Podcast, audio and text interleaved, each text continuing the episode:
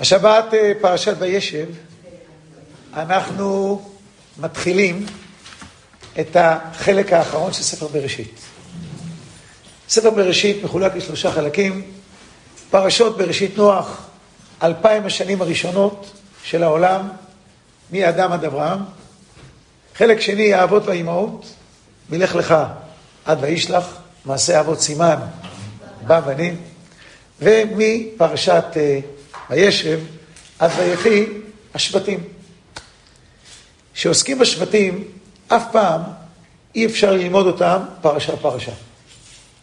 כי הרבה פעמים בפרשה אחת הדברים לא ברורים, בפרשה השנייה התורה מגלה, או המפרשים מגלים, מה הכוונה בפרשה הראשונה. זאת אומרת, כדי להבין את מערכת היחסים בין השבטים ליוסף, צריך לראות את המכלול כולו. והואיל וכן, אז נטייל בין הפרשות, וישב, מקץ, ויגש, ויחי, ונראה היבט אחד בחייהם של השבטים ביחס ליוסף. ונפתח בצורה הבאה. וישב ישראל בארץ מגורי אבי בארץ כנען, אלה תולדות יעקב, יוסף בן 17 שנה היה רואה את אחיו בצאן, והוא נער את בני בילה ואת בני זלפה נשי אביו, ויבא יוסף את דיבתם רעה אל אביהם. וישראל אהב את יוסף מכל מנם כי בן זקונים מולו, ועשה לו כתונת פסים. ויראו אחיו כי אותו אב אביהם מכל אחיו, ועכשיו אני קורא רק איפה שיש קווים, וישנאו אותו, ולא יכלו לדברו לשלום. שורה אחרי זה, ויוסיפו עוד שנוא אותו. פסוק ח' ויוסיפו עוד שנוא אותו. שומעים? יש עוד על העוד. זה מעניין. ובשורה האחרונה, ויקנאו בו אחיו. זאת אומרת, יש פה מצב של שנאה נוראה, עם קינה, של האחים ביוסף. ושאלתנו הראשונה היא, איך קורה דבר כזה? ששבטי בני יעקב הגיעו לכזאת שנאה וקנאה ליוסף, שהתורה כותבת, וישנאו אותו עוד, ועל העוד הזה עוד. מה ההסבר לכך? איך זה קורה? עם כל מה שיוסף עשה, שאולי הפריע להם, עצבן אותם, קינאו בו, למרות הכל, ועם הכל, איך מגיעים לכזאת שנאה? זוהי שאלתנו הראשונה. שאלה שנייה, בשיא המתח שקיים בין יוסף והאחים, יעקב שולח אותו לדבר איתם. בקטע השני, וילכו אחד לראות את צאן אביהם בשכם. ויאמר ישראל אל יוסף, הלא אחיך רואים בשכם, לך ושלחך עליהם, ויאמר לו הנני. אומר רש"י בקטע השלישי, הנני, לשון ענווה בזריזות, מזדרז למצוות אביו, אף על פי שהיה יודע באחיו ששונאים אותו. אבל מבקש, אין שאלות, הולכים. ואז מה קורה? הוא הולך, הוא מגיע לשכם, ויאמר לו, לך נראה את שלום אחיך ואת שלום הצאן, והשיבני דבר, וישלחהו מעמק חברון, ויבוא שכמה. בשכם הוא לא פוגש את האחים. אז מה ההיגיון אומר שיוסף יעשה? יחזור לאבא, יגיד אבא, עשיתי את המקסימום שאפשר. הגעתי עד לשם, חיפשתי, לא ראיתי, באתי הביתה. אמרתי, עוד מעט גם הם יבואו, עוד יום, יומיים, ואתה, אבא, תחבר אותנו ביחד. אז מצד אחד הוא קיים פה כיבוד אב, ועשה את זה בזריזות, בענווה. מצד שני, הוא לא הסתבך עם האחים שלו. השאלתנו השנייה היא, מה בכל זאת דוחף את יוסף ללכת לחפש את האחים, ולא לוותר? מדוע יש לו כזאת אה, אמביציה ומוטיבציה לחפש את האחים שלו? הרי הוא לוקח סיכון. הם לא מדברים איתו, הם לא מזכירים את השם שלו, מחוק. אז מצד אחד אבא מבקש, אי אפשר להגיד לא, ושמחים להגיד כן. אז הוא הלך בשמחה ובזריזות. אבל הוא לא מצא, תחזור הביתה. לא, הוא מחפש אותם. למה? זוהי שאלה שנייה. שאלה שלישית. פוגש איזה איש, אומר לו, שמעתי, נסעו משכם לדותן. הוא מתחיל ללכת לכיוון דותן, הוא מגיע לשם, האחים כבר רואים אותו מרחוק, בקטע הרביעי, ויראו אותו מרחוק, בטרם יקרב עליהם, ויתנכלו אותו לעמיתו. מה זאת אומרת ויתנכלו? חיפשו איזה טריק, חשבו איך אפשר לפגוע בו, לעצור אותו, באופן אלגנטי. ואחר כך להגיד, אה, מה אפשר לעשות? זה לא אנחנו, זה בגללו, זה לא... למצוא איזה טריק לפגוע בו. איפה רואים את הרעיון הזה? שזה הכוונה, ויתנכלו, כי כתוב בפרשת פנחס בקטע החמישי, וידבר השם למשה לאמור, צרור את המדיינים והכיתם אותם, תצאו למלחמה מול מדיין, כי צוררים הם לכם בנכליהם, אשר נכלו לכם על דבר פאור, ועל דבר כוזבי, בת נשיא מדיין אחותם, עמוקה ביום המגפה. הרי מה עשו המדיינים? זוכרים את בלעם. הוא אומר לבלק, אלוקיהם של אלה שונא זימה. לך תשלים אותם, תכשיל אותם בזנות. שלח להם את בנות מדיין, יהיו איתם, הקדוש ברוך הוא גומר אותם. מה שאני לא הצלחתי, הקדוש ברוך הוא יעשה להם. אז חשבו פה על איזה טריק, איך אפשר לפגוע בעם ישראל. אמרו, דרך, זה הדרך הכי טובה. כבר בלעם אמר, שכך הכי טוב לעשות. אז מה כתוב בפסוק? צרור את המדיינים והכיתם אותם, והכיתם אותם, כי צוררים הם לכם בנכליהם. בנכליהם הכוונה כותב, האבן עזרא בקטע השישי, בנכליהם במחשבתם הרעה. זאת אומרת, הם חשבו על איזה טריק כדי לפגוע בעם ישראל. אז גם פה, רואים את יוסף מרחוק, איך נאמר בקטע הרביעי, ויראו אותו מרחוק ובטרם יקרב עליהם, ויתנכלו אותו לעמיתו. זאת אומרת, כבר חשבו איך אפשר לפגוע בו באופן אלגנטי, ככה לתת לו איזה מכה, ולהישאר, כמו שאומרים, עם ידיים נקיות. הוא מגיע אליהם קרוב, עשר דקות אחר כך, אולי רבע שעה, אולי עשרים דקות. ואמרו איש אל אחי, בקטע הרביעי, הנה בעל החלומות על הזה בא, ועתה, כדי לעשות קו, לכו ונהרגהו, ונשליכהו באחד הבורות. ואמרנו, חיה החלטנו. ונראה מה היו חלומותיו.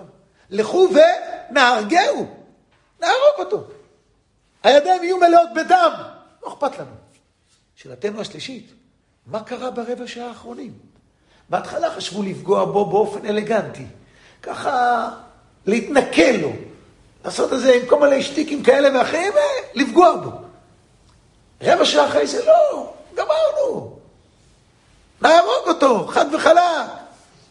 כמו שאומרת לנו התורה, לכו ונהרגהו, בלי ספקות. ברור, מה קרה?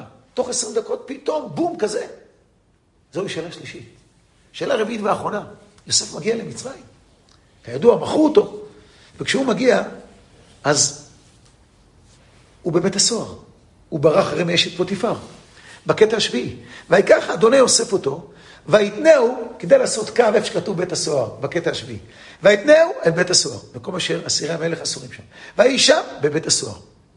ויתן חינו בעיני שר בית הסוהר. וייתן שר בית הסוהר בידי יוסף את כל האסירים אשר בבית הסוהר. ואת כל אשר עושים שם. הוא היה עושה. אין שר בית הסוהר, הוא היה את כל מאומה בידו. באשר השם איתו, ואשר הוא עושה השם מצליח. שמים לב? שש פעמים. בצוהר, בצוהר, בצוהר, בצוהר, ג'ל. אבל כשיוסף מדבר עם שר המשקים, ואומר לו, תעשה טובה, תגיד מילה טובה עליי. אני פה בבית סוהר, לא עשיתי כלום. איך כתוב בקטע השמיני? כי אם זכרתני איתך, כאשר ייטב לך, ועשית נא עמדי חסד, והזכרתני על פרעה, והוציאני מן הבית הזה, כי גנוב גונבתי מארץ העברים, וגם פה לא עשיתי מאומה, כי שמו אותי כדי לעשות קו בבור. כי שמו אותי בבור. שאלתנו הרביעית והאחרונה, למה יוסף קורא לבית האסורים בשם בור? גוד. עולם הבא בעולם הזה. פלאי, פלאי, פלאי פלאים. שוב בקיצור, שאלתנו הראשונה, איך קורה שהאחים, בני יעקב, כל כך שונאים בצורה נוראה, ומקנאים בצורה נוראה ביוסף הצדיק? איך? עם כל מה שהוא עשה, איך קורה דבר כזה?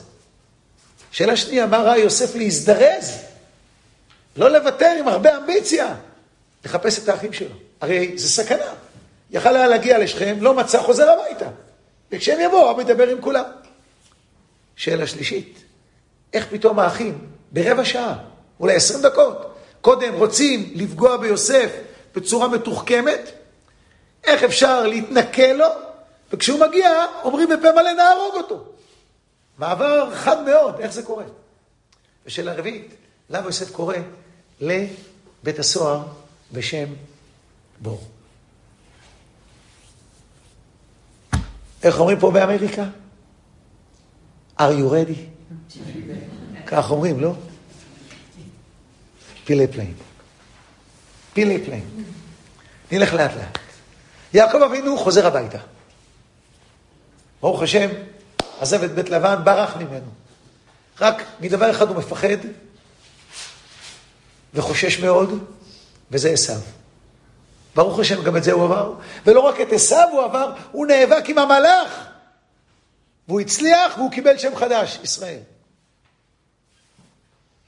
עכשיו, פעם ראשונה, אחרי הרבה מאוד שנים, יעקב רגוע. יום שישי אחר הצהריים, כדברי חז"ל, הוא מגיע לשכם. בנחת. ויחן פני העיר. תיקן להם מקוואות, מרחצאות, בתי עסק, גנים. התחיל לבנות. ואז הוא אומר למשפחה, תדעו, אנחנו פה בארץ, one way ticket. חזרנו הביתה לנצח נצחים. כי הקדוש ברוך הוא אמר לסבא שלי אברהם, דור רביעי ישובו הנה. אברהם, יצחק, יעקב, אתם ילדים דור רביעי, אנחנו פה. זה ה-environment בבית. ורואים את זה מיד. כי כמה שבועות אחרי זה היה סיפור עם דינה, ששכם לקח אותה. והאחים חוזרים מהשדה, שומעים, שומעים את כל הסיפור, שמעון ולוי מחליטים, מה זה? הורגים את כולם, את כולם. מה אומר להם יעקב בקטע התשיעי? ויאמר יהיה למעלה בצד שמאל, ויאמר יעקב אל שמעון ואל לוי, אחרתם אותי, לאבישני ביושב הארץ, בכנעני ובפריזי, ואני מתי מספר, נאספו עליי, והיכוני ונשמדתי אני וביתי. מה? איך עשיתם לי דבר כזה? יהרגו אותנו. מה הם עונים לו? ואמרו החזונה יעשה את אחותינו. מה עונה להם יעקב? כלום. מה פירוש? אומרים לו, אבא, כשאדם עושה, לוקח בת ישראל, לא משנה מי, בכוח, לבית סוהר כל החיים שישב שם. אבל תבין, אבא, את מי לקחו פה? את הבת של המלך. תראו לכם מחר איזה מלך אה, ערבי, ייקח את הבת של הנשיא פה. מה, מה עושה אמריקה? מילה אחת, מלחמה. זה פוגעים בשלטון, פוגעים במלכות. זה פגיעה נוראה. אבא, תבין, אתה מלך, אמנם אנחנו עם קטן, לקחו את הבת של המלך. זה סיבה לצאת למלחמה. ויעקב שותק, כי הוא מסכים איתם. כי הוא מסכים. אנחנו פה בבית עכשיו לנצח. וכמה שבועות אחרי זה עולים לבית אל, משם בדרך לכיוון חברון, עוברים ליד אפרתה, בום, רחל עומדת ללדת בשעה טובה, היא יולדת, ומה היא אומרת למידווייף בקטע העשירי? אתם יודעים, מעניין מאוד, אה, איך אומרים מידווייף אה, בעברית?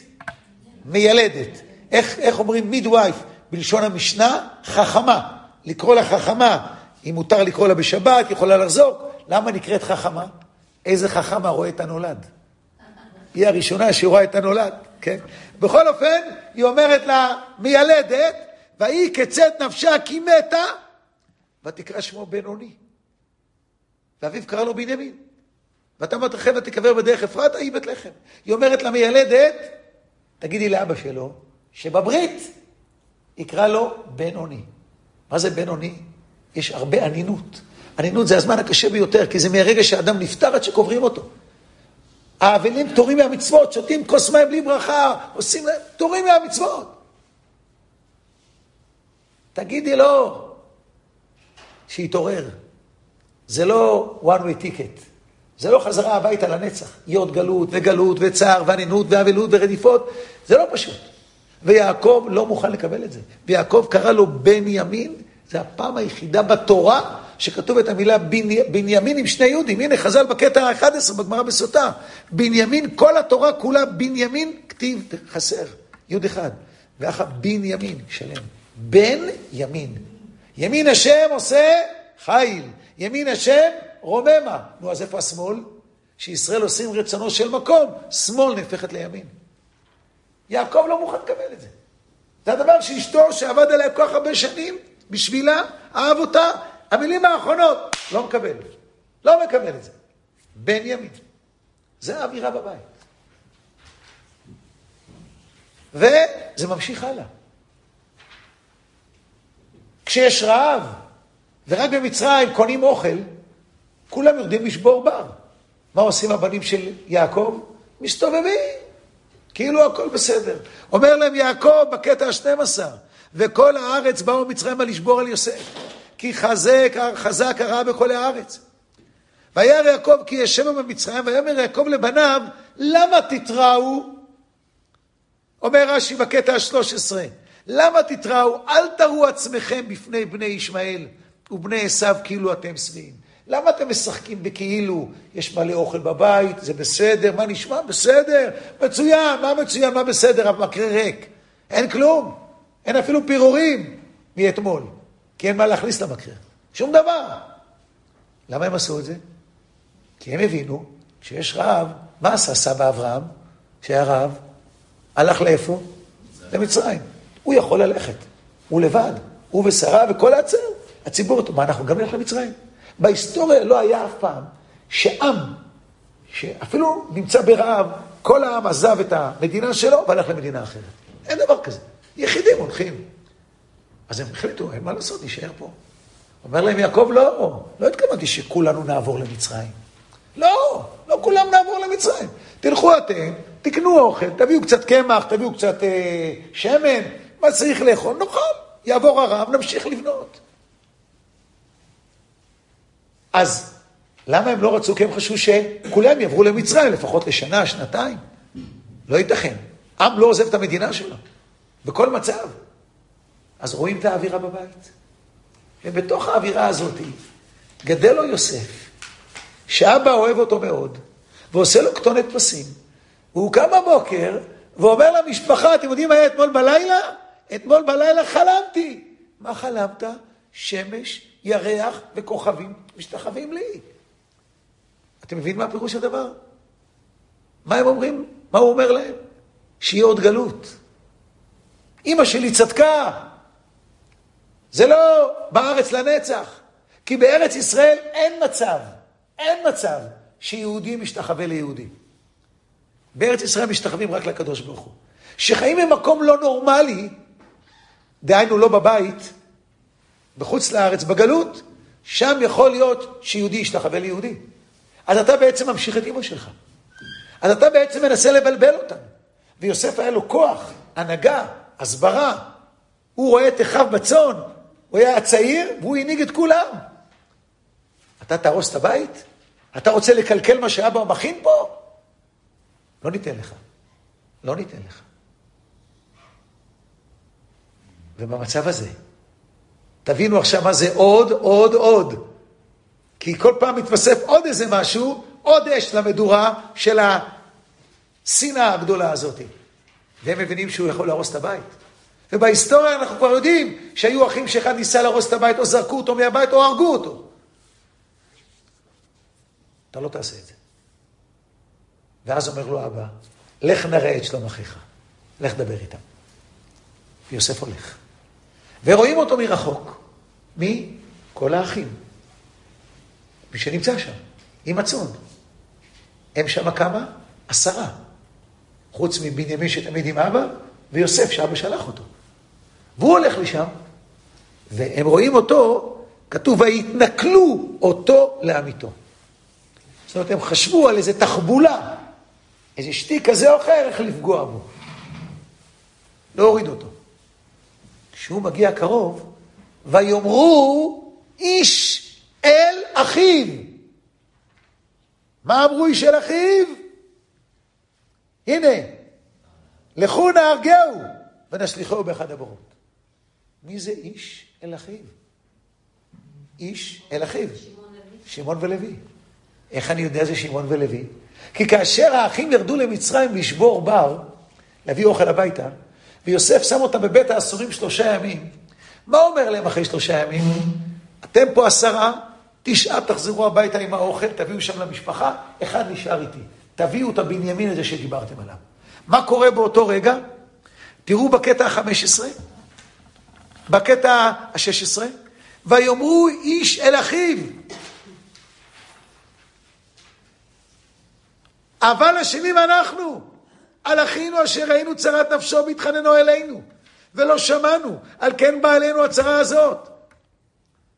ויען ראובן אותם לאמור הלא אמרתי עליכם, לאמור אל תחטיאו בילד, ולא שמעתם, וגם דמו הנה נדרש, עכשיו הקדוש ברוך הוא מעניש. והם לא ידעו כי שומע יוסף את כל השיחה הזאת בין ראובן לשמעון ולוי, כי המליץ בינתיים, שעושה translation, את התרגום.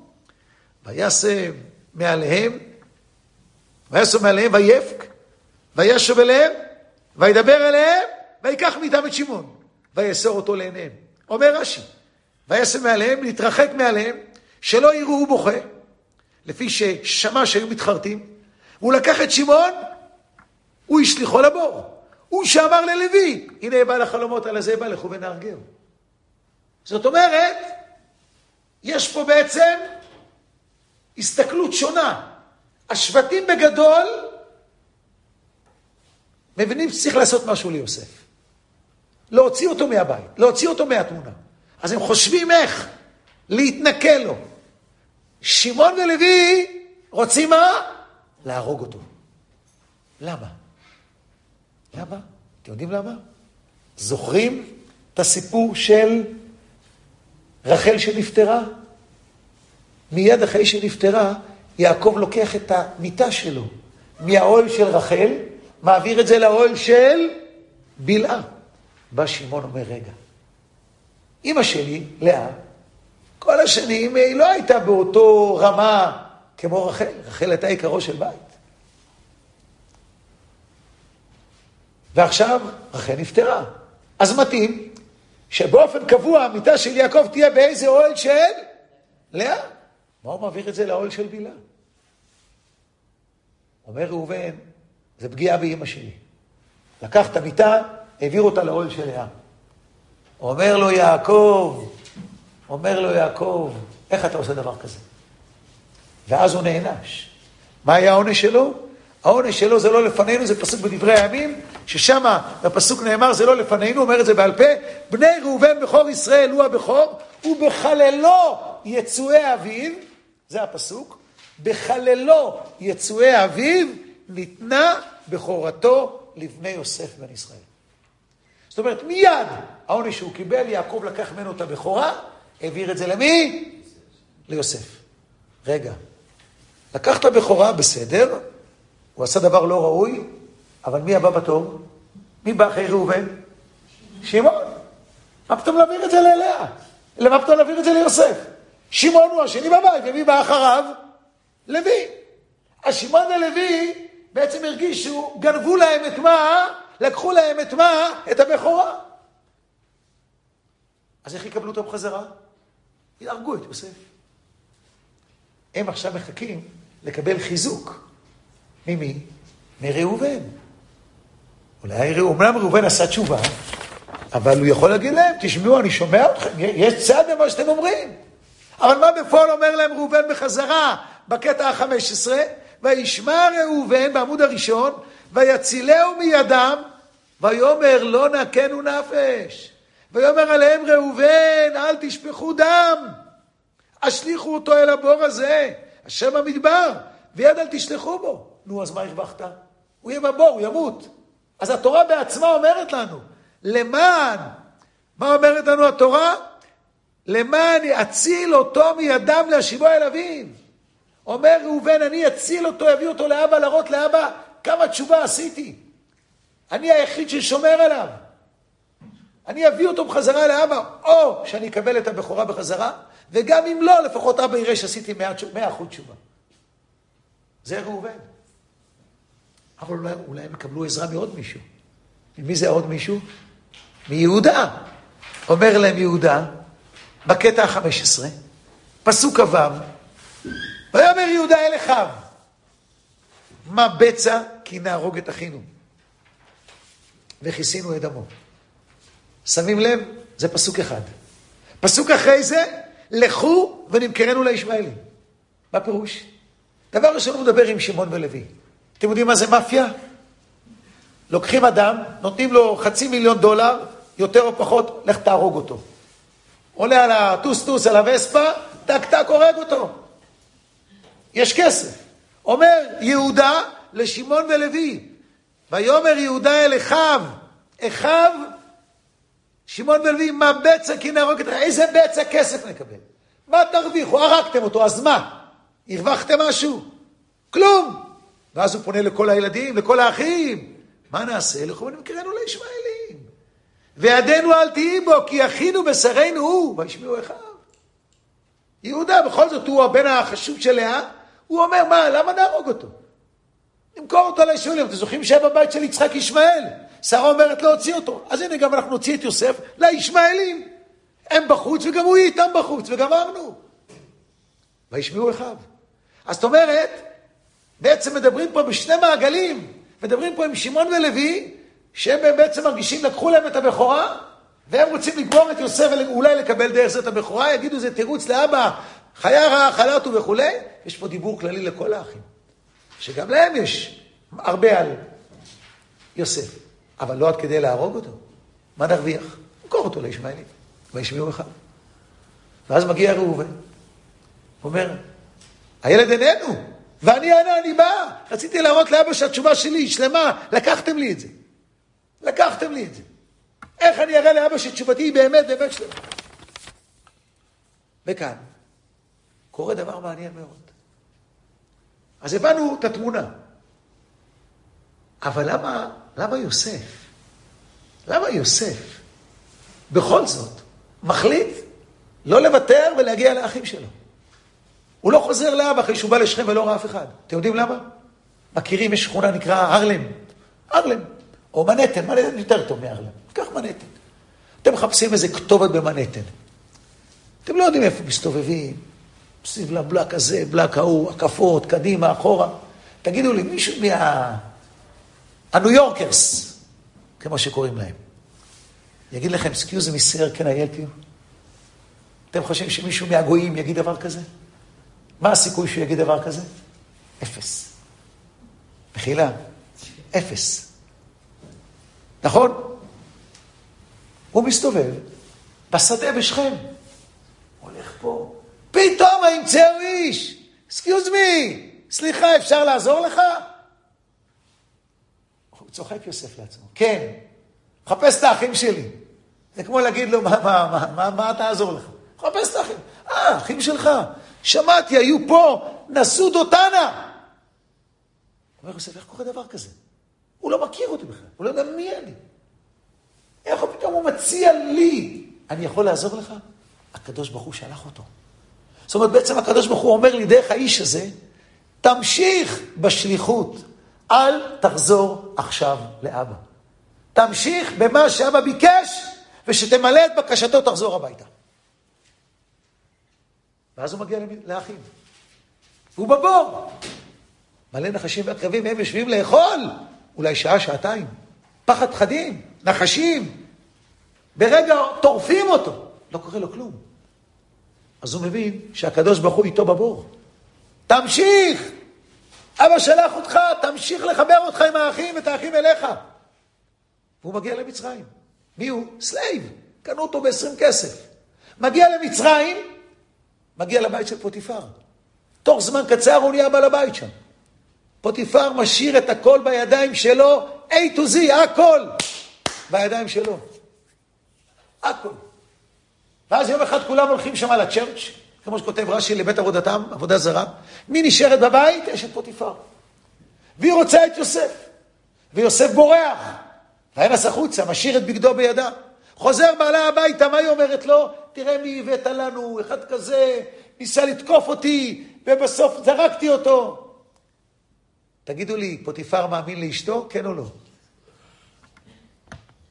בטוח שלא. איך אני יודע?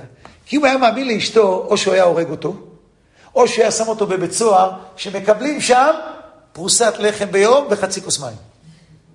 והוא היה מת לאט לאט. אבל הוא שם אותו בבית סוהר עשר כוכבים. יש אינטרנט, יש וי-פי, יש, אה, יש אה, טלפון, יש מחשב, טלוויזיה, שלוש ארוחות, תן קלאס, עשר כוכבים. מקום שאסירי בית המלך נמצאים שם. ולא רק זה, מי אחראי על כל זה? פוטיפר. והוא ממנה אותו להיות האחראי על כולם. אז הוא מאמין לאשתו? בטוח שלא. ושם הוא מצליח. בכל הוא עושה, השם מצליח, השם מצליח, לא יאומן. לא יאומן. מצליח. הוא מבין שהקדוש ברוך הוא איתו. וכאן, הוא בבית סוהר עשר שנים. וכל יום הוא קם בבוקר, ומסתכל לשמיים ואומר, ריבונו של עולם, עד מתי? עד מתי? הוא רק שואל. והנה התשובה מגיעה. שר האופים ושר המשקים חולמים. איך יוסף ידע ששר המשקים חוזר לעבודה, ושר האופים נתלה על העץ? איך הוא ידע? פשוט. שר המשקים, מה הוא חולם? בחלומי. והנה גפן לפניי, בחורף, אין כלום. עלתה, עלים, ליבס. ניצה, פרחים. מהפרחים יוצאים ענבים. הענבים לאט לאט נהיים בשלים, ואז הוא סוחט אותם לכוס פרעה. פרוסס. A, B, C לפי הסדר. הוא חוזר לעבודה. מה רואה שר האופים? מכל מאכל פרעה בסל העליון. עוגות, לחמים, אבל איפה חרישה, זריעה, קצירה, טחינה, קמח, דור, עיסה, אין פרוסס. זה לא אמיתי, הוא מת. ופה יוסף טעה. זה מה שהוא צריך לעשות. ולהבין, הקדוש ברוך הוא נותן לו יד גם בבית הסוהר. הקדוש ברוך הוא בעצם אומר לו, יוסף, זה מגיע. אתה כבר בסוף הפרוסס, עוד מעט אתה יוצא.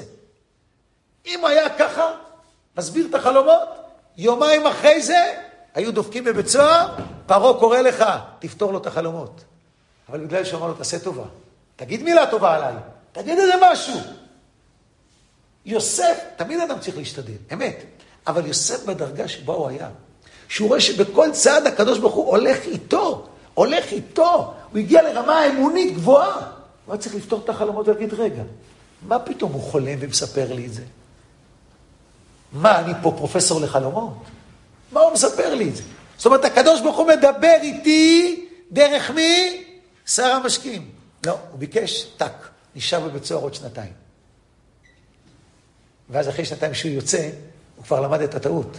מה הדבר הראשון שעושה יוסף כשהוא יוצא מבית סוהר? פותר את החלומות של פרעה.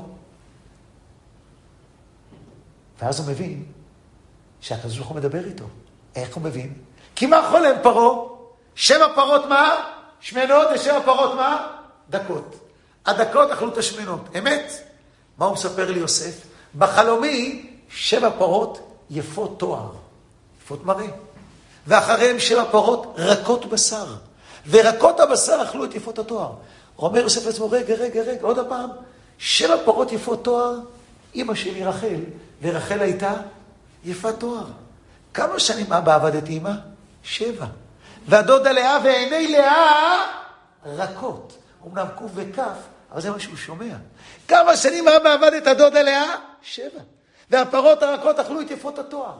בני לאה רצו להרוג אותי. אז הוא בעצם מבין שהחלום של פרעה זה לא רק בשביל פרעה, זה בשביל מי? בשבילו. ואז הוא נותן עצה. כי עוד מעט המשפחה תגיע. הוא לא יקבל תפקיד, והוא יעזור להם. ופרעה ממנה אותו להיות נאמבר 2, שבעצם הוא גם כבר נאמבר 1. הוא עושה הכל. אז הוא רואה את הקדוש ברוך הוא הולך איתו בתחנות, והאחים מגיעים למצרים. ומה כתוב שהאחים מגיעים למצרים? ולכן, תראו בקטע 25 מה כותב הרמב"ן, מדהים. כותב הרמב"ן כך, וכן אני אומר שכל העניינים האלה, כל העניינים האלה, היו ביוסף מחוכמתו בפתרון החלומות. כי יש לתמוה, אחר שעמד יוסף במצרים ימים רבים, והיה פקיד ונגיד בבית שר גדול במצרים, איך לא שלח כתב אחד לאביו, להודיעו לנחמו, כי מצרים קרוב לחברון שישה ימים, ואפילו היה מהלך שנה, היה ראוי להודיע לאבא, לכבוד אביו, ויקר פדיון נפשו, ויפדנו בממון רב, אבא היה פודה אותו. אבל, כדי לעשות קו, היה רואה כהשתחוויות אחיו לו, וגם אביו וכל זרעו איתו, אי אפשר להיות בארצם. יהודי לא משתחווה ליהודי בארץ ישראל. והיה מקווה להיותו שם במצרים, ובראותו הצלחתו הגדולה שם. וכל שכן, אחרי ששמע חלום פרעה, נתברר לו כי יבואו כולם שמה. כי איך שהוא פתר את החלום של פרעה, הוא גם פתר את החלומות של עצמו. והתקיימו כל חלומותיו. אז הוא הבין שהוא לא יכול להגיד לאבא, אבא, אני חי. כי אם היה אומר לו, מי יודע מה אבא עושה לאחיו. הוא צריך לחזור לאבא, להגיד לו, אבא, שלחת אותי, עשיתי את השליחות. חזרתי. כולנו ביחד. זה עוד לא הגיע. ואז האחים מגיעים למצרים, בקטע 26. וירדו אחרי יוסף עשרה. ראוי למקרא לומר, בני יעקב. מהו אחרי יוסף? מתחילה לא נהגו בו אחווה אלא מחרו. בסוף נתחרטו. בכל יום אמרו, נלך, נבקר עליו, נשיבהו אל. וכשאמר להם יעקב, רדו למצרים, נתנו כולם בליבם לנהוג בו אחווה. החליטו, מצטערים על מה שעשינו. הם מגיעים, ויוסף עושה להם בדיוק מה שהם עשו ליוסף. כמה הם היו בבור? בשכם? עשרה, נכון? ראובן הרי היה בבית, ובנימין עם אבא תמיד. כמה הם חזרו הביתה? תשעה עם כסף. קיבלו כסף, מכרו אותו. הם עכשיו בבור, בבית הסוהר במצרים, כמה? עשרה. מה אומר להם יוסף? אחד יישאר, תשעה יחזרו. מה הם מוצאים בתוך השקיות של האוכל? כסף. והם מבינים ש-one פלוס 1 זה 2. הקדוש ברוך הוא מעניש אותם. הנה, בקטע 27, ויצב יוסף וימלאו את כליהם בר, להשיב כספיהם איש אל שקו, לתת להם צידה על הדרך, ויעש להם כן. ויישאו את שברם על חמוריהם, וילכו משם. ויפתח אחד את שקו, לתת מספו לחמורו במלון. וירא את כספו, והנה הוא בפי אמתחתו. ויאמר אל אחיו, הוא שב כספי, וגם הנה באמתחתי. ויצא לבם, ויחדו איש אל אחיו, איש של אחיו, זה כבר לא ראובן, זה לא שמעון ולוי, כי את שמעון השאיר בבית סוהר, לאמור מה זאת עשה אלוקים לנו. ואז הם חוזרים מבנימין. מה? לא שמעון ולוי, כי שמעון בבית סוהר, זה רק לוי ואחרים. חוזרים מבנימין, הוא שם את הגביע אצל בנימין. אבל לפני זה, הוא גם הושיב אותם לאכול. איך הם אכלו איתו ביחד? בקטע 27-30.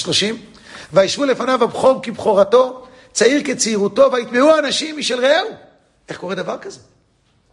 ורש"י כותב בקטע 31, וישכרו עמו, ביום שמכרו לא שתו יין, מרוב צער מה שהם עשו, ולא הוא שתה יין, ואותו היום שתו שניהם יין. למה יוסף לא שתה יין? למה הוא, הם לא שתו כי הם מצטערים? למה הוא לא שתה יין? נסך. לא, לא, יין נסך עוד לא נאסר עד, אפילו בזמן המדיינים, לא נאסר עוד יין נסך, כתוב בגמרא במסכת סנהדרין. אז למה? אתם יודעים למה? אומר הבן יהוידע בקטע ה-32, הוא היה, יוסף, מתפלל כל שעה ושעה על אחיו, שלא יהיו ניזוקים בעבור עוון מכירתו, ולא קבע זמן לתפילה זו, אלא כל שעה ושעה מן היום. והלילה היה מתפלל, כי הוא לא ידע מתי יהיה לו זמן, הוא אחראי על כל האקנמי של מצרים והעולם. לכן פירש מן היין לגמרי, כי שיכור על להתפלל. ופעם ראשונה הם שותים יין. ואז הוא שולח אותם, והגביע אצל בנימין. מה הדבר הראשון שהאחים עשו כשראו שהגביע אצל בנימין? אומרת לנו התורה, בקטע 29. רואים? יש שם קו מסומן, נכון? פסוק י"ג, יש שם קו. או אין, אולי לא עשיתי קו. ויקראו שמלותם. ויקראו שמלותם.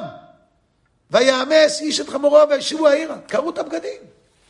והאנשים של יוסף, המצרי, שהם לא יודעים שעדיין זה יוסף, לוקחים אותם לארמון, אומרים, לא, לא, לא, לא, אי אפשר ככה להיכנס למלך עם בגדים קרועים. אי אפשר. הוא יעניש, לא, הוא רוצה אתכם עכשיו. יוסף רואה אותם. כל הבגדים קרועים, זהו, נגמר הסיפור. זאת אומרת, מה זה בגד קרוע? משהו נקרע כאן, משהו חסר כאן. הם מרגישים כזה צער, שעוד מעט בנימין יהיה חסר. ככה אתם מרגישים לאח שלי בנימין? תקבלו לא רק את בנימין, תקבלו גם את אח שלו, שהוא חסר לכם כבר 22 שנה. ולכן תראו מה עושה פה התורה. כשהם חוזרים, קראו בגדיהם, בפסוק ט"ז, בקטע 29, ויאמר יהודה, מה נאמר לאדוני, מה נדבר, מה נצטדק, האלוהים מצא את עוון עבדיך. הננו עבדים לאדוני, גם אנחנו, גם אשר נמצא גביע בידו, כולנו עבדים. ואומר, חלילה לי מעשות זאת. האיש אשר נמצא גביע בידו, הוא יהיה לי עבד, ואתם עלו לשלום אל אביכם. ראיתם פעם סרט בהמשכים? כל שבוע יש איזה קטע? תמיד התמונה האחרונה, בדקה האחרונה, נו, מה קורה אחרי זה? Next week. נכון? ככה אחרי זה לא שרת מתח. אותו דבר גם פה. אומר להם לא, אשר נמצא הגביע, הוא יהיה לי עבד. פרשת מקץ נגמרה. נו, אז מה? שבוע הבא ויגש אליו יהודה. מה זה, איזה סרט? למה יש פה כזה מתח? כאן הכל נגמר. ברגע שהם אמרו, אנחנו כולנו נהיה עבדים, לא משאירים אותו לבד, הבין יוסף, כזאת ערבות יש ביניהם, עכשיו הוא יכול להגיד להם, הנה גם אני פה. התורה תספר לנו בהמשך, בשבוע הבא, יהודה דיבר, ואז יוסף לא יכול היה להתאפק, וכולי. הוא אמר, אני יוסף אחיך. אבל למעשה, מבחינת יוסף זה נגמר עכשיו. זה לא בשבוע אחרי זה, עוד שבוע אחרי זה ויגש. זה התורה באה ללמד אותנו. לכן, האחים כל כך שנאו את יוסף, בצורה נוראה, כי הם הבינו, הוא רוצה להרוס את הבית. הוא רוצה לתת משהו בניגוד לאבא שלו. והם לא ייתנו לו לעשות דבר שיבלבל את המשפחה ויפרק אותה, אין דבר כזה. ואם זה ידרוש לגרש אותו, להרוג אותו, הכל יהיה. אבל יוסף הולך, והוא רוצה אולי לחזור, אבל ברגע שהוא פוגש איש, שזה דבר לא הגיוני בכלל, והוא אומר לו, מה תבקש, אני יכול לעזור לך. והאיש הזה אומר לו, כן, שמעתי, נסעו לשם. הוא הבין שזה הקדוש ברוך הוא שלח אותו. אז הוא בעצם מבין ברגע הזה, הוא לא חוזר לאבא עד שהוא לא יכול להגיד לו, אבא, אנחנו אחד. הוא הולך לאחים. הוא יודע איזה ריסק הוא לוקח. והוא רואה שהקדוש ברוך הוא נמצא איתו בבור. אבל כשהוא מגיע למצרים, והחיים טובים, מסלסל בשערו, הוא קצת מרגיש יותר רגוע, אולי זה יכול uh, לעצור את השליחות שלו, ואז בום, הוא מגיע לבית הסוהר, לבור. בבור הייתי, ומהבור יצאתי. למה יצאתי? כי הבנתי שהקדוש ברוך הוא אתה איתי. אבל כשהגעתי לבור השני במצרים, אמרתי, שר המשקים חלם, תעשה טובה, תגיד מילה טובה עליי. זה עיכב אותי בבור עוד שנתיים. ואז הבנתי שמי שיוציא אותי מהבור הזה, זה לא שר המשקים. זה הקדוש ברוך הוא, דרך החלומות של פרעה. וכשיצאתי מהבור הזה, חיכיתי לכם, ולימדתי אתכם. גם גלות, איך היא נקראת? בור. איפה רואים את זה? בזמירות של שבת, לסעודה שלישית. נאמר בקטע 34, יא זכות אבות יגן עלינו, נצח ישראל מצרותינו גאלינו, ומבור גלות דלינו ועלינו, לנצח המלך הבית השם. בור של גלות, גלות זה גם בור. איך יוצאים מבור של גלות? את החי אנוכי מבקש. איך יוצאים מבור של גלות? שיש את הרצון ואת הזריזות לא לוותר. להתחבר, כולנו בני איש אחד אנחנו. פעמיים בתנ"ך כתוב משיכה, למשוך. פעם אחת וימשכו מהבור, כך התחילה הגלות.